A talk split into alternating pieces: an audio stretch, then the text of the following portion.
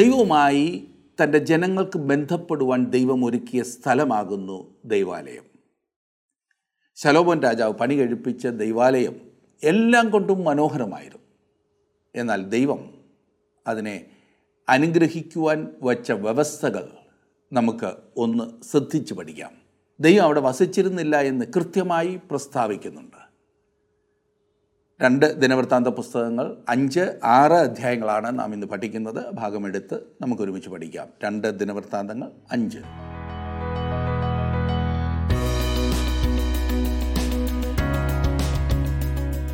ഒന്ന് മതപരമായ അധികാരത്തിന്റെ ഒരു പ്രതീകമായിരുന്നു ദേവാലയം.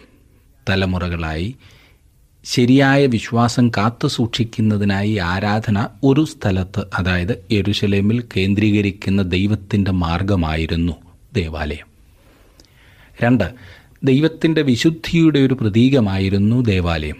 അവിടുത്തെ മനോഹരമായ അന്തരീക്ഷം ദൈവത്തോടുള്ള ഭയത്തിനും ഭക്തിക്കും പ്രചോദനം നൽകുന്നതായിരുന്നു. പ്രവാചകന്മാരിൽ പലർക്കും വലിയ വലിയ ദർശനങ്ങൾ ലഭിക്കുവാനുള്ള സ്ഥാനമായി അത് തീർന്നിട്ടുണ്ട്.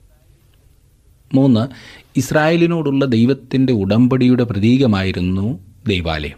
ദൈവത്തിന്റെ ചട്ടങ്ങളിൽ ശ്രദ്ധ കേന്ദ്രീകരിക്കുവാൻ ജനങ്ങളെ സഹായിക്കുന്ന ഒരു സ്ഥലം. നാല് ക്ഷമയുടെ ഒരു പ്രതീകമായിരുന്നു ദേവാലയം. പാപത്തിന്റെ ഗൗരവവും പാപത്തിനുള്ള ശിക്ഷയും അതിന് ക്ഷമ ആവശ്യമായുള്ളതും എല്ലാം വിളിച്ചറിയിക്കുന്നതായിരുന്നു അവിടുത്തെ എല്ലാ ഉപകരണങ്ങളും. അഞ്ച് പുതിയ നിയമത്തിലെ മഷിഹായിക്കു വേണ്ടി അത് ജനങ്ങളെ തയ്യാറാക്കി. ആറ് അതൊരു പ്രാർത്ഥനാ സ്ഥലമായിരുന്നു. പ്രാർത്ഥനയിൽ സ്വയം പരിശോധിക്കുന്നതിനുതകുന്ന അവസരം. അതെ ദേവാലയം ദൈവീക വീക്ഷണത്തിൽ വളരെ പ്രധാനപ്പെട്ട ഒന്നായിരുന്നു പൂർത്തിയാക്കപ്പെട്ട ദേവാലയത്തെക്കുറിച്ചാണ് ഇനിയും നാം പഠിക്കുവാൻ പോകുന്നത്.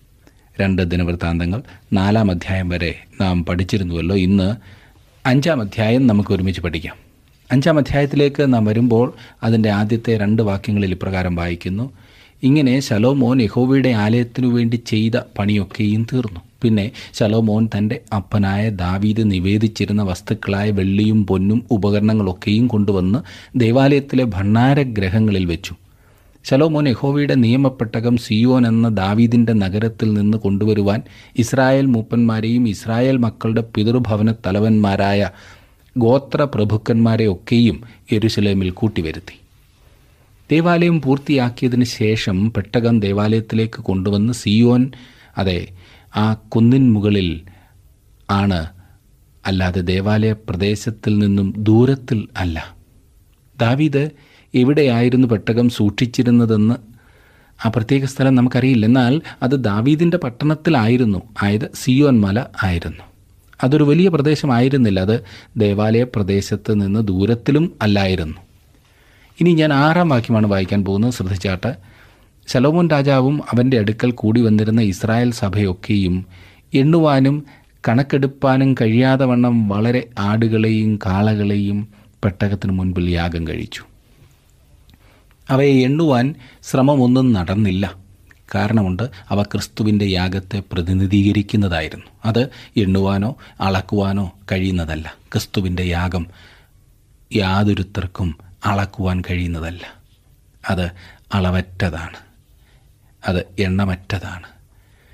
ഏഴ് മുതലുള്ള വാക്യങ്ങളിൽ നാം കാണുന്നത് പുരോഹിതന്മാർ യഹോവയുടെ നിയമപ്പെട്ടകം അതിന്റെ സ്ഥലത്ത് ആലയത്തിലെ അന്തർമന്ദിരത്തിൽ അതിവിശുദ്ധ സ്ഥലത്തേക്ക് കെരൂബുകളുടെ ചിറകിൻ കീഴെ കൊണ്ടുചെന്നു വെച്ചു കെരൂബുകൾ പെട്ടകത്തിന്റെ സ്ഥലത്തിനു മീതെ ചിറക് വിരിച്ചു.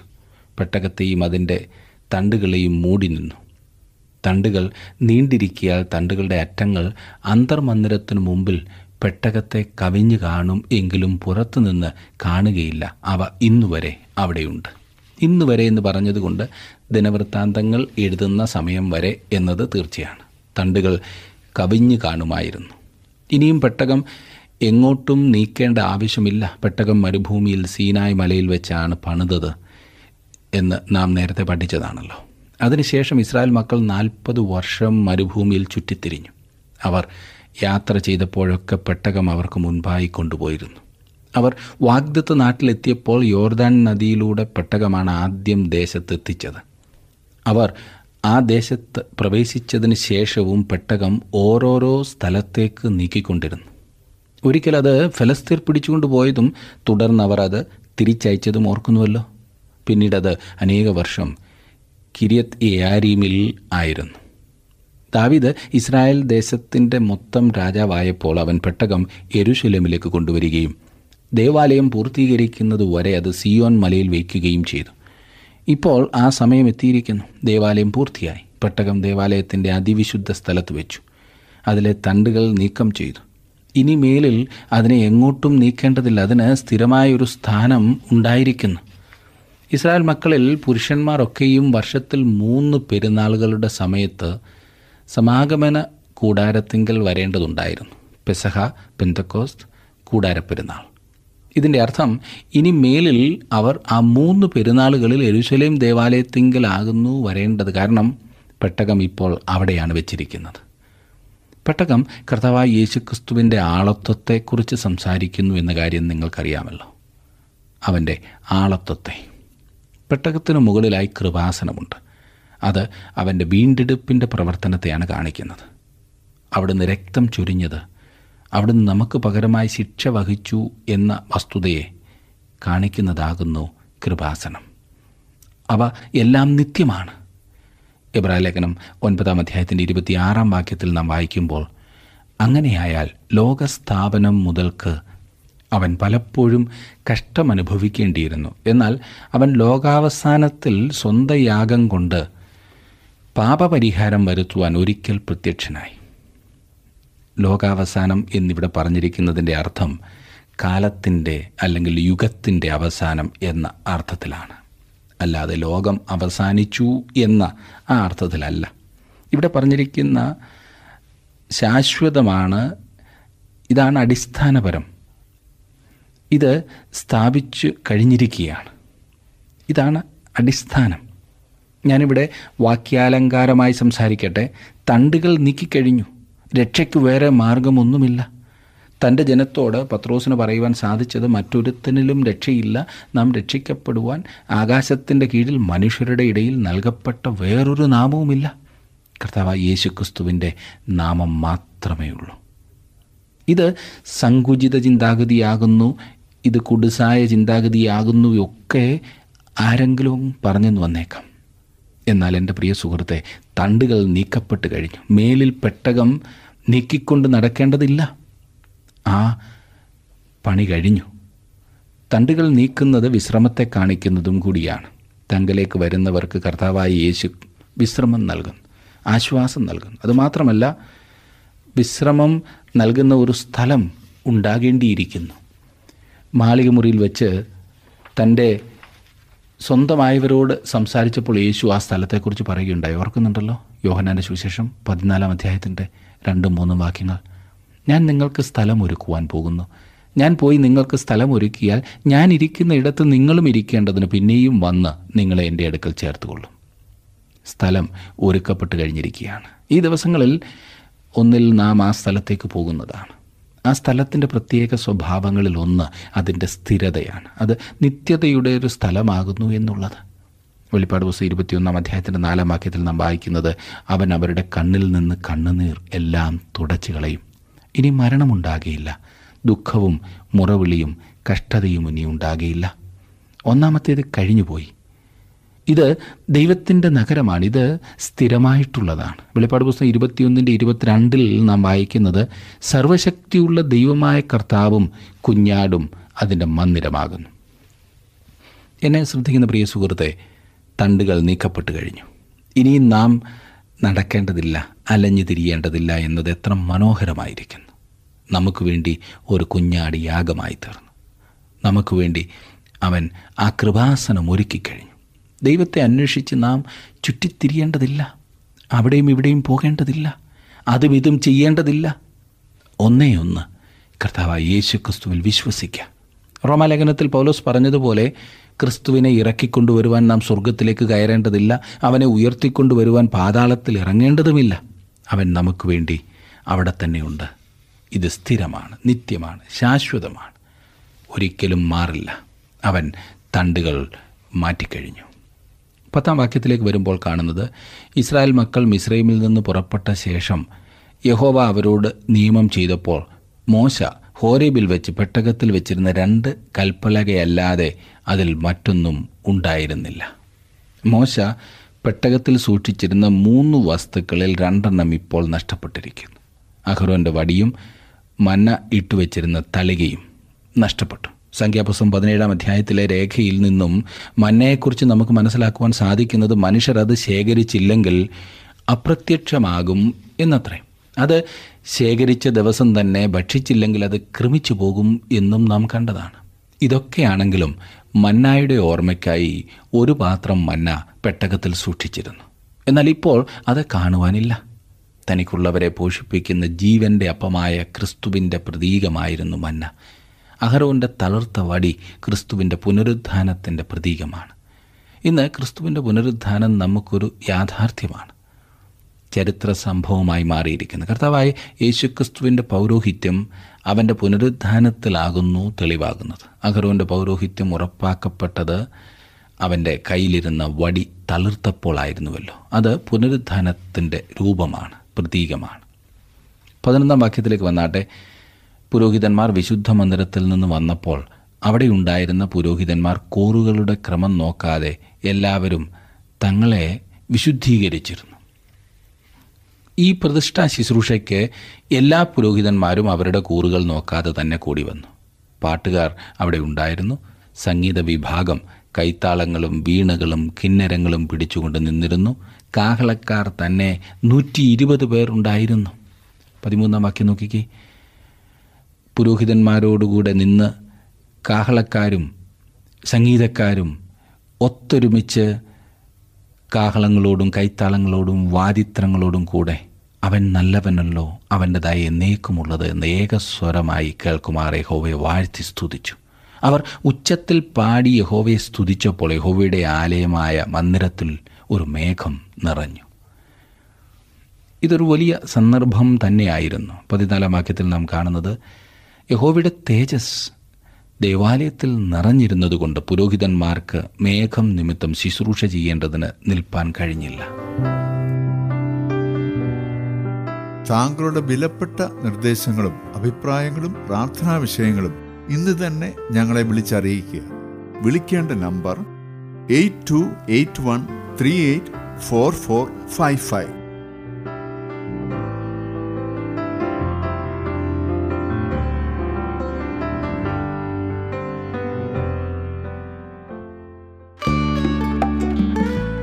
ഇന്നത്തെ പ്രോഗ്രാം താങ്കൾക്ക് ഇഷ്ടപ്പെട്ടുവോ?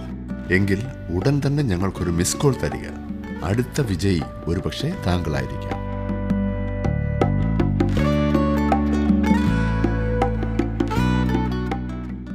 തുടർന്ന് നാം ആറാം അധ്യായത്തിലേക്ക് പ്രവേശിക്കുകയാണ്. ആറാം അധ്യായത്തിൽ നമുക്ക് ശലോമോന്റെ ഈ പ്രത്യേക സാഹചര്യത്തിലേക്കുള്ള ദൂതും അവന്റെ പ്രതിഷ്ഠാ പ്രാർത്ഥനയുമാണ് ലഭിക്കുന്നത്. അത് അതിമഹത്തായ ഒരു ദൂതും പ്രാർത്ഥനയുമാണ്. ആറാം അധ്യായത്തിന്റെ ആദ്യത്തെ മൂന്ന് വാക്യങ്ങളൊന്ന് നോക്കിക്കേ. അപ്പോൾ ശലോമോൻ താൻ കൂരിരുളിൽ വസിക്കുമെന്ന് യഹോവ അരളി ചെയ്തിരിക്കുന്നു എങ്കിലും ഞാൻ നിനക്കൊരു നിവാസാലയം നിനക്ക് എന്നേക്കും വസിപ്പാൻ ഒരു സ്ഥലം പണിതിരിക്കുന്നു എന്ന് പറഞ്ഞു. പിന്നെ ഇസ്രായേൽ സഭ മുഴുവനും നിൽക്കെ രാജാവ് തന്റെ മുഖം തിരിച്ച് ഇസ്രായേലിന്റെ സർവസഭയും അനുഗ്രഹിച്ച് പറഞ്ഞതെന്തെന്നാൽ ഈ ഭാഗത്ത് ശലോമോൻ ജനങ്ങളെ സംബോധന ചെയ്യുകയാണ്.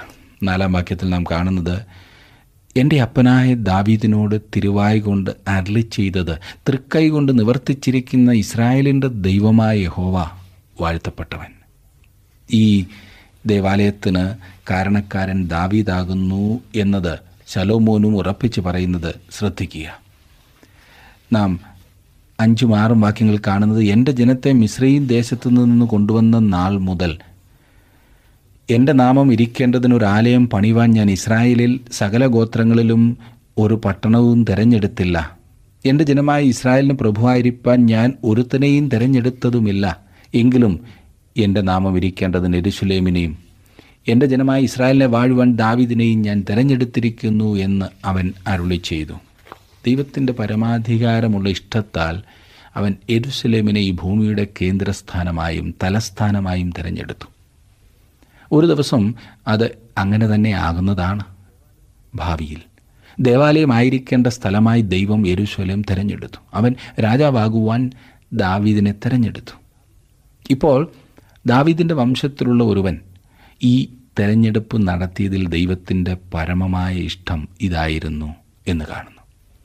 പ്രിയ സുഹൃത്തെ പലപ്പോഴും നമ്മുടെ തിരഞ്ഞെടുപ്പുകൾ ദൈവത്തിന്റെ തിരഞ്ഞെടുപ്പുകളിൽ നിന്നും വളരെ വളരെ വ്യത്യസ്തമായിരിക്കുമില്ലേ? ഉദാഹരണമായി ഞാനായിരുന്നെങ്കിൽ ഈ പറഞ്ഞതുപോലെ വളരെ പ്രധാനപ്പെട്ട ഒരു കാര്യത്തിന് ഒരുശലേം തിരഞ്ഞെടുക്കുമായിരുന്നില്ല. ഞാൻ കരുതുന്നത് ആ ദേശത്തെ ഏറ്റവും മനോഹരമായ സ്ഥലം ശമരിയാകുന്നു എന്നത്രേ. ആഹാബും ഇസബേലും തിരഞ്ഞെടുത്തത് അതാണല്ലോ. എന്നാൽ ആ കാര്യത്തിന് ദൈവം എന്നോട് അഭിപ്രായം ചോദിക്കുകയോ എന്റെ താല്പര്യങ്ങളെ പരിഗണിക്കുകയോ ചെയ്തില്ല. ദൈവം യെരുശലേമിനെ തിരഞ്ഞെടുത്തു. ഇതത്ര ദൈവത്തിന്റെ പരമാധികാരത്തിലുള്ള ഹിതം. ദൈവം പറയുന്നു ഞാൻ യെരുശലേമിനെ തിരഞ്ഞെടുത്തിരിക്കുന്നു. പ്രിയ സുഹൃത്തെ താങ്കളെക്കുറിച്ചും എന്നെക്കുറിച്ചും ദൈവത്തിന് തന്റെ ഹിതമുണ്ട്. ഞാൻ വാസ്തവത്തിൽ വിശ്വസിക്കുന്നത് ഒരു ദൈവ പൈതലിനെ സംബന്ധിച്ചിടത്തോളം ദൈവം നിശ്ചയിച്ച ഒരു സ്ഥലവും ജീവിക്കുവാൻ പ്രത്യേക ഭവനവുമുണ്ട്. താങ്കളെക്കുറിച്ചുള്ള അവിടുത്തെ ഹിതം താങ്കളുടെ ജീവിതത്തിലെ സകലവും ഉൾപ്പെടുന്നതത്രേ. താങ്കളെ സംബന്ധിച്ചും എന്നെ സംബന്ധിച്ചുമുള്ള ഏറ്റവും വലിയ പ്രശ്നം ദൈവഹിതത്തിലായിത്തീരുക എന്നുള്ളതാണ്. മനുഷ്യന്റെ സ്വതന്ത്രമായ ഇച്ഛാശക്തിയെക്കുറിച്ചും ദൈവത്തിന്റെ പരമാധികാരത്തെക്കുറിച്ചുമൊക്കെ നമുക്ക് എഴുന്നേറ്റ് നിന്ന് എത്ര വേണമെങ്കിലും തർക്കിക്കാവുന്നതാണ്. എന്നാൽ അത് നിഷ്ഫലവും പാഴ്വേലയുമായിരിക്കും എന്ന് ഞാൻ ഓർപ്പിക്കട്ടെ.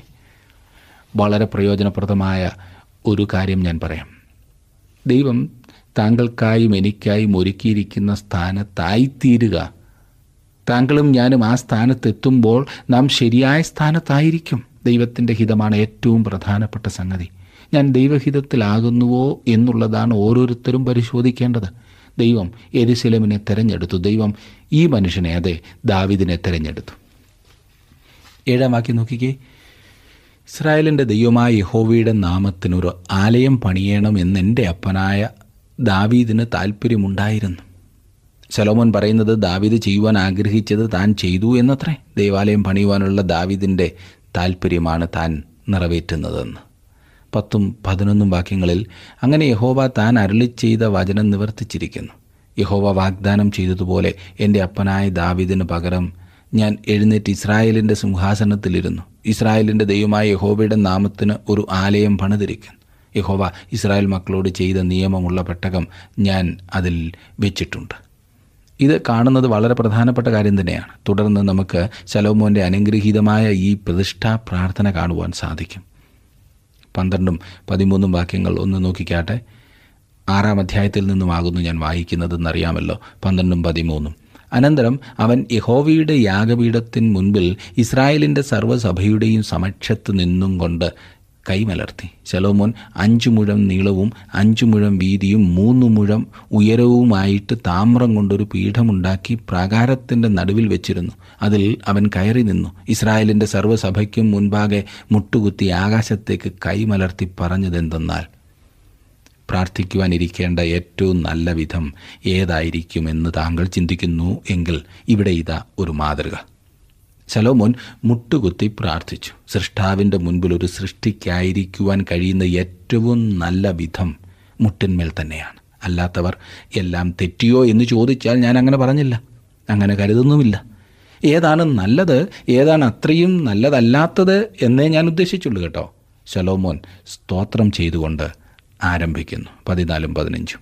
ഇസ്രായേലിന്റെ ദൈവമായ യഹോവേ പൂർണ ഹൃദയത്തോടെ നിന്റെ മുൻപാകെ നടക്കുന്ന നിന്റെ ദാസന്മാർക്കായി നിയമവും ദയയും പാലിക്കുന്നവനായ നിന്നെപ്പോലെ സ്വർഗത്തിലും ഭൂമിയിലുമുള്ള ഒരു ദൈവവുമില്ല. നീ എന്റെ അപ്പനായ ദാവീദ് എന്ന നിന്റെ ദാസന് ചെയ്ത വാഗ്ദാനം പാലിച്ചിരിക്കുന്നു. തിരുവായി കൊണ്ട് അരളി ചെയ്തത് ഇന്ന് കാണും പോലെ തൃക്കൈ കൊണ്ട് നിവർത്തിച്ചു നിവർത്തിച്ചുമിരിക്കുന്നു ശലോമോൻ ദൈവത്തിന് നന്ദി പറയുന്നത് അവൻ സൃഷ്ടാവായതുകൊണ്ടും അവന്റെ കരുണ കൊണ്ടും വിശ്വസ്തത കൊണ്ടുമാണ്. അവന്റെ കൃപയാൽ ദൈവം ദാവീദിന്റെ ഹൃദയത്തിലേക്കും രാജ്യത്തിലേക്കും ശലോമോന്റെ ഹൃദയത്തിലേക്കും ജീവിതത്തിലേക്കും പ്രവേശിച്ചു എന്ന് നാം കാണും. നാം ജീവിക്കുന്ന ഈ കാലയളവിൽ വിശ്വാസികൾ എന്ന് സ്വയം വിശേഷിപ്പിക്കുന്ന അനേകർക്കും ദൈവവുമായി ഒരു അനുഭവം വാസ്തവത്തിൽ ആവശ്യമായിരിക്കുകയാണ്. ദൈവവുമായൊരു ബന്ധമില്ലാതെ ദൈവമക്കൾ എന്ന് സ്വയം വിശേഷിപ്പിച്ചാൽ അത് സത്യത്തിന് നിരക്കുന്നതല്ലല്ലോ. ദൈവത്തെ തങ്ങളിൽ നിന്നും അകറ്റി നിർത്തിയിട്ടും അവർ പറയുന്നത് തങ്ങൾ ദൈവമക്കളാകുന്നു എന്നത്രേ. പ്രിയ സുഹൃത്തെ നമുക്ക് അവനുമായി ഒരു അടുത്ത ബന്ധത്തിൽ എത്തിച്ചേരാം. അതെ ഒരു യഥാർത്ഥ കൂട്ടായ്മയിൽ. അതില്ലാതെ ഒരിക്കലും ഒരു ദൈവ പൈതലായി എന്ന് അവകാശപ്പെടുവാൻ സാധ്യമല്ല. ദൈവ പൈതലാകാതെ ഏതൊരു വ്യക്തിയും ദൈവരാജ്യത്തിന് വെളിയിലാണ്. ദൈവ പൈതലാകാതെ ഒരിക്കലും ദൈവരാജ്യത്തിൽ പ്രവേശിക്കുവാൻ സാധിക്കില്ല എന്നുള്ള പരമാർത്ഥം നാം മറന്നുപോകരുത് പതിനെട്ടാം വാക്യം ഞാൻ ഇനിയും വായിക്കട്ടെ. എന്നാൽ ദൈവം യഥാർത്ഥമായി ഭൂമിയിൽ മനുഷ്യരോടുകൂടെ വസിക്കുമോ? സ്വർഗത്തിലും സ്വർഗാദി സ്വർഗത്തിലും നീ അടങ്ങുകയില്ലല്ലോ. പിന്നെ ഞാൻ പണിതിരിക്കുന്ന ഈ ആലയത്തിൽ അടങ്ങുന്നത് എങ്ങനെ? ഇത് വളരെ പ്രധാനപ്പെട്ട ഒരു വാക്യമാണ്. ഇതിനു മുൻപ് പല പ്രാവശ്യം ഞാൻ ഈ വാക്യം സൂചിപ്പിച്ചിട്ടുണ്ട്. എന്നാൽ ഇവിടെ മാത്രമാണ് അത് വായിച്ചത്. അവർ ഒരു മന്ദിരം പണിതപ്പോൾ ദൈവത്തെ അതിനകത്ത് ഒതുക്കാമെന്ന് ശലോമോനോ ഇസ്രായേൽ ജനമോ ഒരിക്കലും ചിന്തിച്ചില്ല. ആ ഉദ്ദേശത്തോടെ അല്ല മന്ദിരം പണിതത്. മനുഷ്യനും ദൈവവും കണ്ടുമുട്ടുന്ന ഒരു സ്ഥലമായി മാത്രമാണ് മന്ദിരം അവർ കണ്ടത്. ഇരുപതാം വാക്യം നോക്കിക്കാട്ടെ.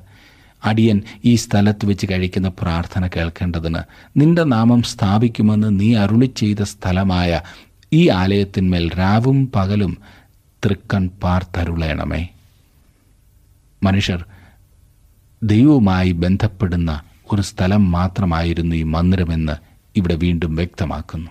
ഇരുപത്തിയൊന്നാം വാക്യത്തിൽ നാം കാണുന്നത് ഈ സ്ഥലത്ത് വെച്ച് പ്രാർത്ഥിപ്പാനിരിക്കുന്ന അടിയന്റെയും നിന്റെ ജനമായ ഇസ്രായേലിന്റെയും വ്യാജനകളെ കേൾക്കണമേ. നിന്റെ വാസസ്ഥലമായ സ്വർഗത്തിൽ നിന്ന് കേൾക്കണമേ. കേട്ട് ക്ഷമിക്കണമേ.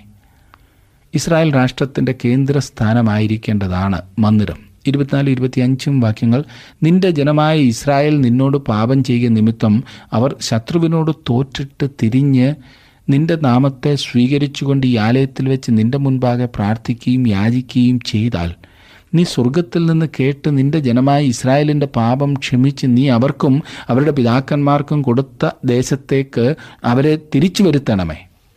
അവർ പാപം ചെയ്തപ്പോൾ അവർ ആ മന്ദിരത്തിലേക്ക് തന്നെ മടങ്ങി വരേണ്ടതുണ്ടായിരുന്നു. ഇരുപത്തിയാറും ഇരുപത്തിയേഴും വാക്യങ്ങളിൽ നാം കാണുന്നു. അവർ നിന്നോട് പാപം ചെയ്യുകൊണ്ട് ആകാശം അടഞ്ഞ് മഴ പെയ്യാതിരിക്കുമ്പോൾ അവർ ഈ സ്ഥലത്തിലേക്ക് തിരിഞ്ഞ് പ്രാർത്ഥിച്ച് നിന്റെ നാമം സ്വീകരിക്കുകയും നീ അവരെ താഴ്ത്തിയതുകൊണ്ട് അവർ തങ്ങളുടെ പാപങ്ങളെ വിട്ടുതിരികുകയും ചെയ്താൽ നീ സ്വർഗത്തിൽ നിന്ന് കേട്ട് നിന്റെ ദാസന്മാരുടെയും നിന്റെ ജനമായ ഇസ്രായേലിന്റെയും പാപം ക്ഷമിച്ച് അവർ നടക്കേണ്ടുന്ന നല്ല വഴി അവരെ ഉപദേശിക്കുകയും നിന്റെ ജനത്തിന് അവകാശമായി കൊടുത്ത നിന്റെ ദേശത്ത് മഴ പെയ്യ്ക്കുകയും ചെയ്യണമേ. ജനങ്ങളുടെ പാപം കാരണം ദേശത്തൊരു വരൾച്ചയുണ്ടായാൽ അവർ ചെയ്യേണ്ടത് എന്താണ് പ്രാർത്ഥനയിലൂടെ ദൈവത്തെങ്കിലേക്ക് കടന്നു ചെല്ലണം എന്നത്ര ഇവിടെ കാണുന്നത്. ഇരുപത്തിയെട്ടാം വാക്യത്തിൽ ദേശത്ത് ക്ഷാമമോ മഹാമാരിയോ വെൺകതിർ വിഷമഞ്ഞ് വെട്ടുക്കിളി തുള്ളൻ എന്നിവയോ ഉണ്ടായാൽ അവരുടെ ശത്രുക്കൾ അവരുടെ പട്ടണങ്ങളിലുള്ള ദേശത്തിൽ അവരെ നിരോധിച്ചാൽ വല്ല വ്യാധിയോ വല്ല ദീനമോ ഉണ്ടായാൽ അവർക്ക് എന്ത് വിപത്ത് സംഭവിച്ചാലും അവർ മന്ദിരത്തിങ്കിലേക്ക് മടങ്ങിച്ചെന്ന് ദൈവത്തോട് പ്രാർത്ഥിക്കേണ്ടതുണ്ട് എന്നത്ര ഇതെല്ലാം കാണിക്കുന്നത്. ഇരുപത്തിയൊൻപതും മുപ്പതും വായിക്കുമ്പോൾ ദൈവത്തിന് നമ്മെ അറിയാം സുഹൃത്തെ. അതുകൊണ്ടാണ് നാം അവനുമായി അടുത്ത ബന്ധത്തിലാകേണ്ടത്. മുപ്പത്തിരണ്ടാം വാക്യത്തിലേക്ക് വന്നാട്ടിനിയും നിന്റെ ജനമായ ഇസ്രായേലിൽ ഉള്ളവനല്ലാത്ത അന്യജാതിക്കാരൻ നിന്റെ മഹത്വമുള്ള നാമവും ബലമുള്ള കൈയും നീട്ടിയിരിക്കുന്ന ഭുജവും ഹേതുവായി ദൂരദേശത്തു നിന്ന് വന്നാൽ അവർ ഈ ആലയത്തിൽ വന്ന് പ്രാർത്ഥിക്കും. നിശ്ചയം നീ നിന്റെ വാസസ്ഥലമായ സ്വർഗത്തിൽ നിന്ന് കേട്ട് ഭൂമിയിലെ സകല ജാതികളും നിന്റെ ജനമായ ഇസ്രായേൽ എന്ന പോലെ നിന്റെ നാമത്തെ അറിഞ്ഞ് നിന്നെ ഭയപ്പെടുകയും ഞാൻ പണിതിരിക്കുന്ന ഈ ആലയത്തിന് നിന്റെ നാമം വിളിക്കപ്പെട്ടിരിക്കുന്നു എന്നറിയുകയും ചെയ്യേണ്ടതിന് അന്യജാതിക്കാരൻ നിന്നോട് പ്രാർത്ഥിക്കുന്നതൊക്കെയും ചെയ്തു കൊടുക്കണമേ. പ്രേക്ഷിത വേലയ്ക്ക് വേണ്ടിയുള്ള ഒരു വലിയ പദ്ധതി ആയിരുന്നു ഇത്. ദേവാലയം ഇസ്രായേല്യർക്ക് വേണ്ടി മാത്രമുള്ളതായിരുന്നില്ല. ലോകം മുഴുവൻ അവിടെ വരേണ്ടതിനായിരുന്നു. ഒരു വിദേശിയോ അപരിചിതനോ ദൂരദേശത്ത് നിന്ന് അവിടെ വന്നെന്നാൽ അവൻ ജീവനുള്ള സത്യദൈവത്തെ മന്ദിരത്തിൽ കണ്ടുമുട്ടണം. ഈ ദേവാലയം ഒരു സാക്ഷ്യമായിരിക്കേണ്ടതാണ്. മുപ്പത്തിയാറാം വാക്യം നോക്കിക്കേ. അവർ നിന്നോട് പാപം ചെയ്യുകയും പാപം ചെയ്യാത്ത മനുഷ്യനില്ലല്ലോ. നീ അവരോട് കോപിച്ച് അവരെ ശത്രുക്കൾ ഏൽപ്പിക്കുകയും അവർ അവരെ ദൂരത്തോ സമീപത്തോ ഉള്ള ദേശത്തേക്ക് ബദ്ധരാക്കി കൊണ്ടുപോവുകയും ചെയ്താൽ. ഇവിടെ നോക്കണം. അവരെ പ്രവാസികളാക്കി കൊണ്ടുപോകുന്ന രാജ്യത്ത് അവർ ദേവാലയം ഇരിക്കുന്ന ദിശയിലേക്ക് നോക്കി തങ്ങളുടെ ശബ്ദം ഉയർത്തി ദൈവത്തെ വിളിക്കണം. ദാനിയൽ ചെയ്തത് ഇതാകുന്നു എന്ന് ഓർക്കുന്നുവല്ലോ. ദാനിയൽ എരുശലേമിന് നേരെ കിളിവാതിലുകൾ തുറന്നു. ഈ പറയുന്ന സമയത്ത് ദേവാലയം നശിപ്പിക്കപ്പെട്ട് കഴിഞ്ഞിരുന്നു. ദാനിയൽ മുട്ടുകുത്തി ദൈവത്തോട് ദിവസം മൂന്ന് പ്രാവശ്യം പ്രാർത്ഥിച്ചു എന്ന് ആറാം അധ്യായത്തിന്റെ പത്താം വാക്യത്തിൽ വായിക്കുന്നു. ദൈവം അവന്റെ പ്രാർത്ഥന കേട്ടു. മുപ്പത്തിയെട്ട് മുതൽ നാൽപ്പത് വരെയുള്ള വാക്യങ്ങളിൽ ദേവാലയം ഒരുമിച്ച് കൂടുവാനുള്ള സ്ഥലം ആയിരിക്കേണ്ടതാകുന്നു എന്ന് പറഞ്ഞു.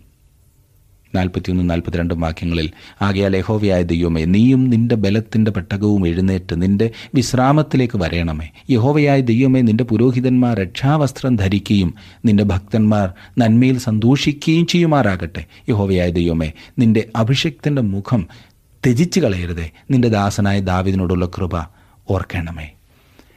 ഇത് അതിമനോഹരമായ ഒരു പ്രാർത്ഥനയാണല്ലേ? ദാവിദിനോട് കാണിച്ച കരുണയുടെ അടിസ്ഥാനത്തിലാണ് ശലോമോൻ ഈ പ്രാർത്ഥന കഴിക്കുന്നത്. നിങ്ങളും ഞാനും പ്രാർത്ഥിക്കേണ്ടത് ക്രിസ്തു ഒരു കൃപാസനമുണ്ടാക്കി എന്നതിനാലാണ്. ക്രൂശിന്മേൽ അവൻ ചൊരിഞ്ഞ രക്തത്തിനാൽ അവൻ നമുക്ക് സമാധാനമുണ്ടാക്കി. നമുക്ക് കരുണ നൽകി തരുവാൻ ദൈവം സന്നദ്ധനാണ്.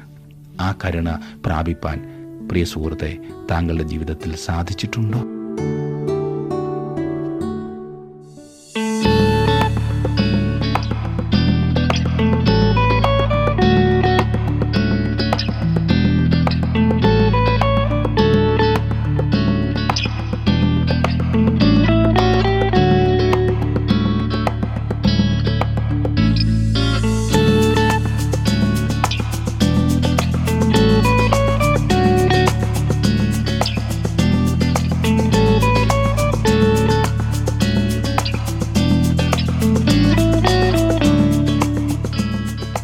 ദൈവസന്നിധിയിലേക്ക് ചെല്ലുവാൻ ഒരാൾക്ക് കഴിയുന്നത് ദൈവാലയത്തിലൂടെയല്ല ക്രിസ്തുവിലൂടെയാകുന്നു. ക്രിസ്തുവിന്റെ പ്രതീകമാണ് ആ മന്ദിരം. ആ അനുഭവത്തിലെത്തുവാൻ താങ്കൾക്ക് സാധിച്ചിട്ടുണ്ടോ സുഹൃത്തെ? ഇന്നത്തെ ഈ പഠനം നിങ്ങൾക്ക് പ്രയോജനകരമായിരുന്നു എന്ന് വിശ്വസിക്കുന്നു. നിങ്ങൾ കൂടുതൽ ശ്രദ്ധയോടെ ദൈവചനം പഠിക്കുവാൻ ഞാൻ നിങ്ങളെ പ്രോത്സാഹിപ്പിക്കട്ടെ. ദൈവം നിങ്ങളെ അനുഗ്രഹിക്കട്ടെ. ഇന്നത്തെ പ്രോഗ്രാം താങ്കൾക്ക് ഇഷ്ടപ്പെട്ടുവോ? എങ്കിൽ ഉടൻ തന്നെ ഞങ്ങൾക്കൊരു മിസ് കോൾ തരിക. അടുത്ത വിജയി ഒരുപക്ഷെ താങ്കളായിരിക്കാം.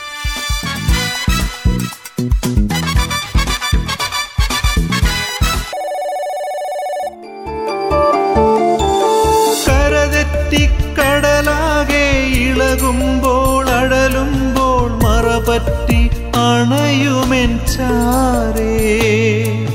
കരതെറ്റിക്കടലാകെ ഇളകുമ്പോൾ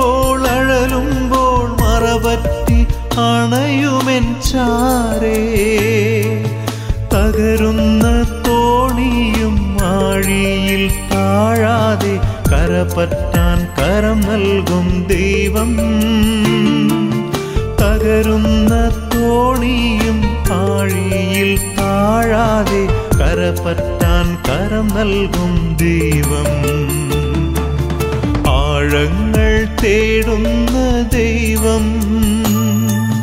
ആത്മാവെ നേടുന്ന ദൈവം. ആഴത്തിൽ അനന്തമാം ദൂരത്തിൽ നിന്നെന്റെ അന്തരംഗം കാണും ദൈവം.